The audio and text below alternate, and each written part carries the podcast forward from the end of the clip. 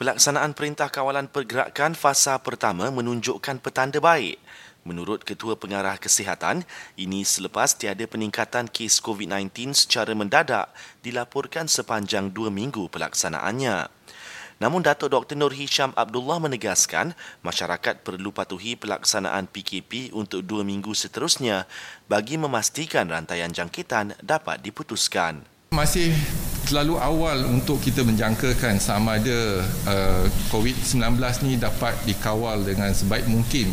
Jadi bagi tempoh kita uh, selama dua minggu tetapi apa yang penting setiap daripada kita uh, kena memperketatkan uh, amalan kita lah. Contohnya duduk di rumah, basuh tangan dan uh, juga jarak uh, jarakan yang selamat.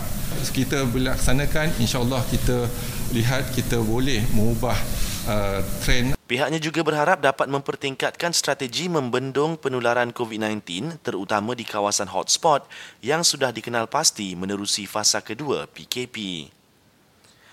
Sementara itu, KKM lancar program pengurangan risiko penularan COVID-19 di daerah bagi mengekang penularan wabak tersebut di peringkat komuniti.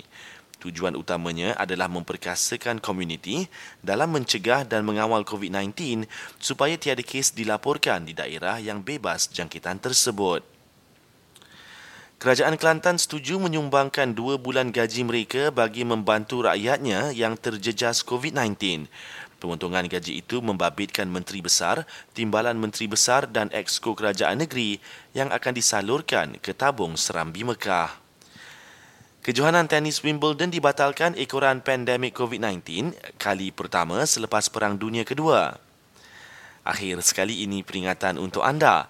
Kerap cuci tangan, amalkan penjarakan sosial dan duduk di rumah.